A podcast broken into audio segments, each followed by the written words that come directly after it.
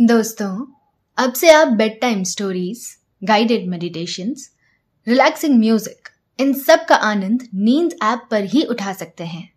इसके साथ ही नींद ऐप और वेबसाइट पर आप नए स्लीप प्रोडक्ट्स जैसे sleep gummies milk mix sleep tea इन सब की जानकारी पाएँ। इन प्रोडक्ट्स की आपको ना ही कोई आदत लगेगी और ना ही इनसे कोई साइड इफेक्ट्स होंगे। बल्कि ये प्रोडक्ट्स आपको तुरंत अच्छी नींद लाने में मदद करेंगे और आपका स्लीप एक्सपीरियंस बेहतर बनाएँगे। नमस्कार, मैं हूँ मैत्रेय। आज हम आपको सुनाते हैं रूसी कथाकार अंतोन चेकव की दिलचस्प कहानी। एक छोटा सा मज़ाक। सर्दी का मौसम है और बर्फ़ से ढकी एक छोटी सी पहाड़ी है, जहाँ से दो दोस्त एक स्लेह के ज़रिए नीचे सरकते हैं। लड़के को तो इस खेल में खासा मज़ा आता है, लेकिन लड़की थोड़ा डरी हुई होती है।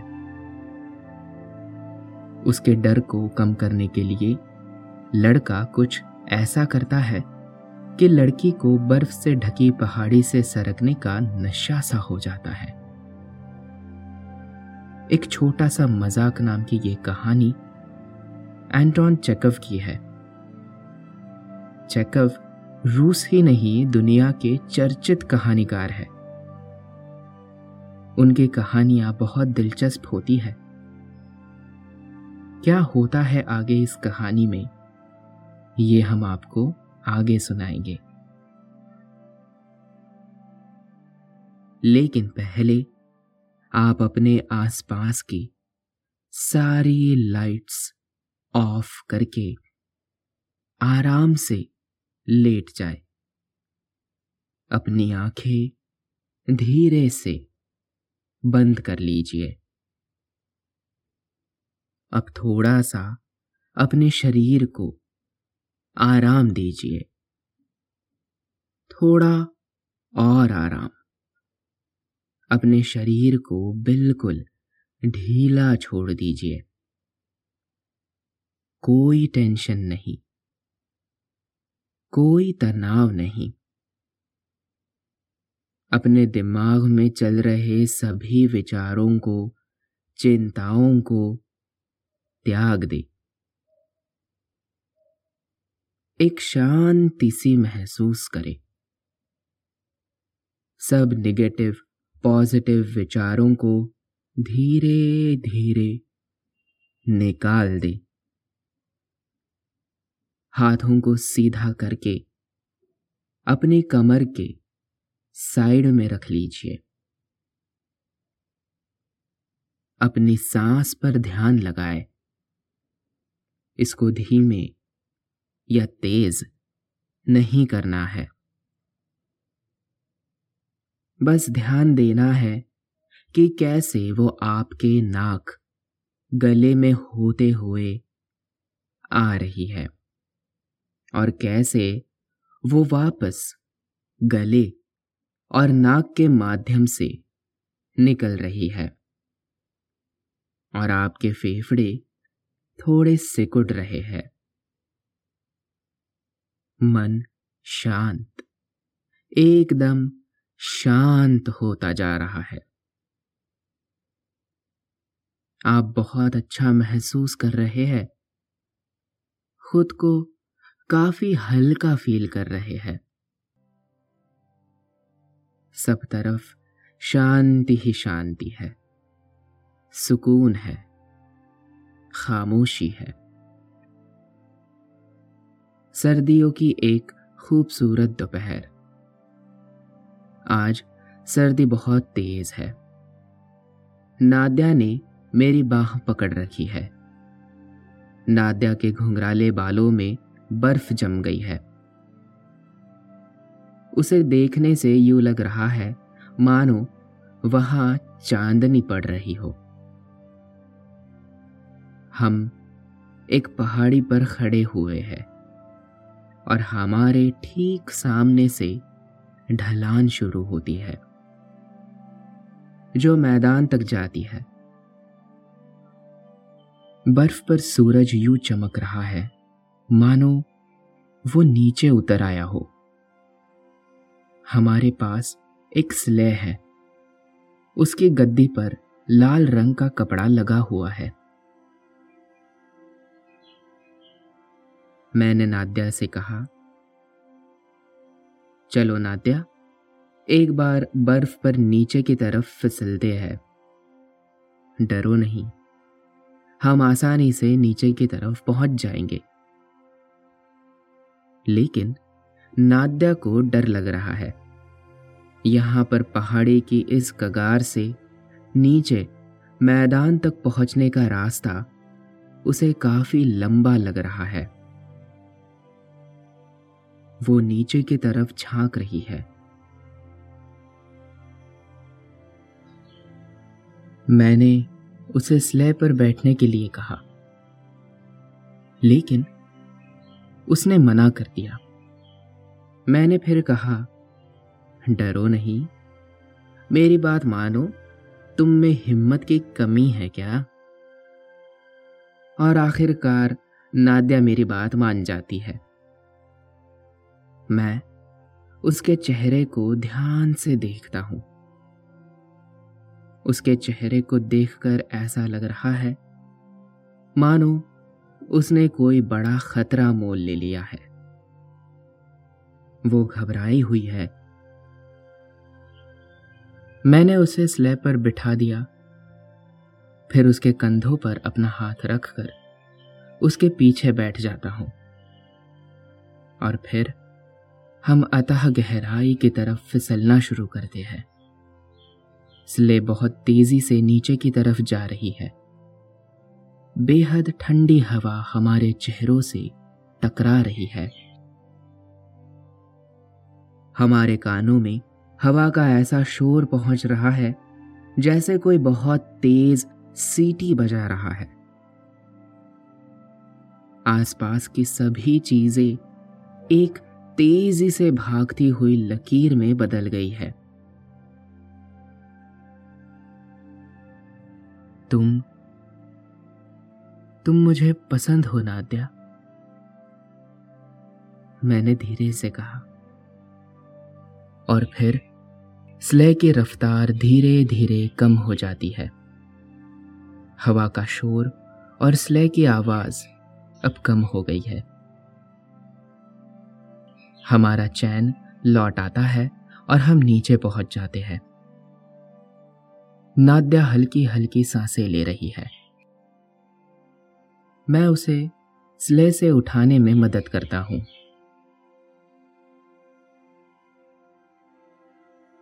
नाद्या ने अचानक मेरी तरफ़ देखते हुए कहा, अब चाहे जो हो जाए, मैं मैं कभी भी नहीं फिसलूँगी। बिल्कुल भी नहीं। आज तो मैं मर ही जाती। उसकी बड़ी बड़ी खूबसूरत आँखों में डर दिख रहा था। लेकिन कुछ ही पलों में वो नॉर्मल हो गई। अब उसकी आँखों में क्वेश्चन मार्क है। क्या मैंने जो कहा था, उसने वो शब्द सुन लिए थे? या फिर उसे ऐसा महसूस हुआ कि वो हवा का शोर था। मैं नाद्या के पास ही खड़ा हूँ। और मैं अपने ग्लव्स की तरफ़ देख रहा हूँ। नाद्या ने मेरा हाथ अपने हाथ में ले लिया और फिर हम देर तक पहाड़ी के आसपास घूमते रहते हैं। ये पहली उसको परेशान कर रही है। वो शब्द जो उसने पहाड़ी से नीचे फिसलते हुए सुने थे, सच में कहे गए थे या नहीं? ये बात वास्तव में हुई है या नहीं? ये सच है या झूठ? शायद दुनिया में सबसे अहम सवाल उसके लिए यही है। वो मेरी तरफ़ देखती है। मानो मेरे मन की बात को भापना चाहती है। शायद वो इस इंतज़ार में है कि मैं उससे फिर वही बात शुरू करूँ। मैं उसके चेहरे की तरफ़ ध्यान से देखता हूँ। वो मुझसे कुछ कहना चाहती है।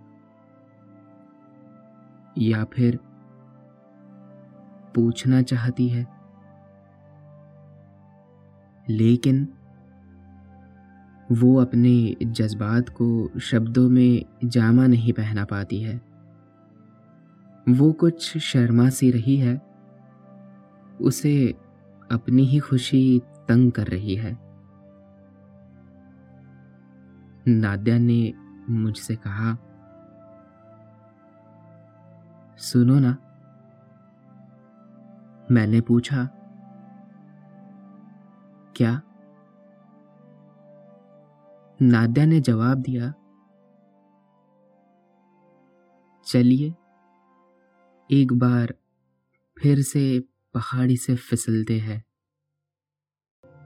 और एक बार फिर हम पहाड़ी पर चढ़ जाते हैं। मैं नाद्या को स्ले पर बिठा देता हूँ। जल्द ही हमारी रफ्तार काफ़ी तेज हो जाती है। जब सबसे ज़्यादा शोर था, मैं फिर चुपके से कहता हूँ, तुम तुम मुझे पसंद हो।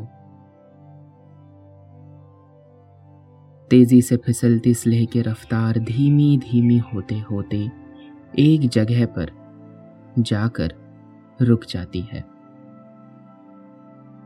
नाद्या पहले ऊंचाई की तरफ़ देखती है और फिर मेरी तरफ़। वो ध्यान से मेरी बेपरवाही को देखती है। उसके चेहरे पर हैरानी है। यही नहीं, उसके हाव भाव से हैरानी झलक रही है। जैसे उसके चेहरे पर लिखा है, वे शब्द किसने कहे थे? शायद तुमने या हो सकता है मुझे वो शब्द ऐसे ही सुनाई दिए हो। वो थोड़ा परेशान है। मुझे उस पर दया आ रही है। बेचारी नाद्या, वो अपनी नाक भौं चढ़ा लेती है। मैंने उसे कहा, घर चले। नाद्या ने तुरंत ही जवाब दिया, लेकिन मुझे तो यहाँ पहाड़ से फिसलने में बहुत मज़ा आ रहा है। उसका चेहरा शर्म से लाल हो जाता है। वो कहती है, क्यों ना हम एक बार फिर से फिसले? हम ऊपर पहुँच जाते हैं और नाद्या को मैं स्ले पर बिठा देता हूँ। वो पहले की तरह ही थोड़ा डरी हुई और घबराई हुई है। हमारी स्लेह बर्फ़ पर तेज़ी से फिसलती हुई नीचे की तरफ़ चली जा रही है। जब हम आधे रास्ते पर पहुँचते हैं तो मैं एक बार फिर से नाद्या से बहुत आहिस्ता कहता हूँ, नाद्या, तुम मुझे पसंद हो। इस बार नाद्या कोई रिएक्शन नहीं देती। वो चुप रहती है। कुछ सोचती हुई चुप। मैं उसे उसके घर तक छोड़ने जाता हूँ। वो धीमे धीमे कदमों से चल रही है। शायद उसे इंतज़ार है कि मैं उससे कुछ कहूँगा। वो खुद को शांत रखने की कोशिश कर रही है। या फिर शायद वो अभी भी कुछ सोच रही है। दूसरे दिन मुझे उसका एक छोटा सा नोट मिलता है। उस पर लिखा है, आज जब आप पहाड़ी पर फिसलने के लिए जाए तो मुझे भी अपने साथ ले ले। नाद्या, इसके बाद हम रोज ही उस पहाड़ पर फिसलने के लिए जाने लगे। जब हमारी स्ले आधे रास्ते पर पहुँचती तो मैं हर बार बहुत आहिस्ता से कहता तुम मुझे पसंद हो नाद्या जल्द ही नाद्या पर इन शब्दों का जादू सा असर होता है। वो इन शब्दों की खुमारी में रहने लगती है। हालाँकि, उसे पहाड़ी पर फिसलने में पहले की तरह ही डर लगता है। लेकिन वो प्यार से भरे उन शब्दों के लिए हमेशा स्ले पर फिसलने के लिए तैयार रहती है। हालाँकि, वो शब्द उसके लिए अब भी पहली बने हुए है। ये शब्द उसकी ज़िंदगी में स्वाद ला देते हैं। उसे हम दो पर ही शक होता है। मुझ पर और हवा पर। हम दोनों में से कौन उसके पीछे अपने जज्बात का इजहार कर रहा है? यह उसे पता नहीं है। लेकिन अब उसे इसे कोई फ़र्क भी नहीं पड़ता है। एक दिन मैं अकेला ही उस पहाड़ी पर पहुँच गया। भीड़ के पीछे से मैंने देखा कि नाद्या ढलान के पास खड़ी मुझे तलाश रही है। फिर वो धीरे धीरे पहाड़ी के ऊपर चढ़ने लगती है। अकेले फिसलने में उसे डर लगता है। लेकिन आज वो अकेले ही आगे बढ़ती जा रही है। बिना रुके और बिना झचके शायद। उसने आज फैसला किया है कि वो अकेले नीचे फिसल कर देखेगी। कि आज उसे वो शब्द सुनाई देते हैं या नहीं। वो घबराई हुई सी स्लेह पर बैठ जाती है। उसने अपनी आँखें बंद कर ली है। स्ले तेज़ी से नीचे फिसलती जा रही है। उससे आवाज़ पैदा हो रही है। आज नाद्या को वो शब्द सुनाई दिए या नहीं, मुझे नहीं मालूम। मैंने देखा कि वो बहुत थकी थकी सी स्लेह से उठी। मैं उसके चेहरे के भावों को पढ़कर समझ रहा हूँ कि वो खुद नहीं समझ पा रही है कि आज उसे वो शब्द सुनाई दिए या नहीं। मेरे ख्याल से अकेले नीचे फिसलते हुए वो डर रही थी। इसलिए उसके लिए कुछ सुन पाना मुश्किल ही था। कुछ दिनों बाद बसंत का मौसम आ गया। मार्च का महीना है। सूरज की किरणों में गर्मी ज़्यादा हो गई है। हमारी बर्फ़ से ढकी उस पहाड़ी का रंग भी अब सफ़ेद से काला हो गया है। उस पर जमी बर्फ़ धीरे धीरे पिघल जाती है। हमारा बर्फ़ पर फिसलना बंद हो गया। अब नाद्या को वो शब्द भी सुनाई नहीं पड़ते हैं।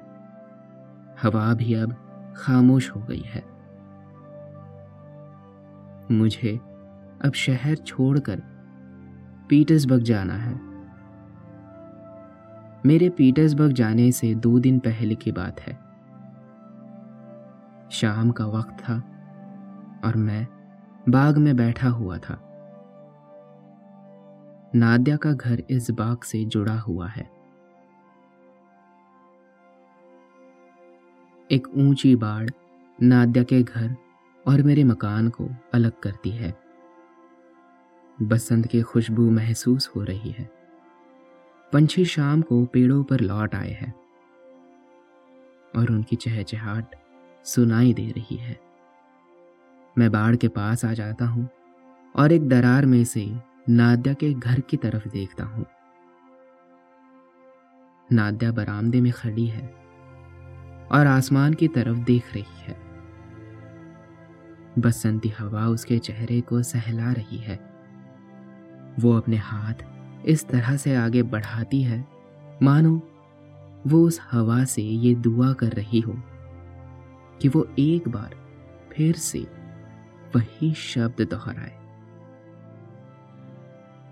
तभी हवा का एक तेज झोंका आता है और मैं धीरे से कहता हूँ, तुम मुझे पसंद हो, नाद्या। नाद्या चौंक कर मुस्कुराने लगती है।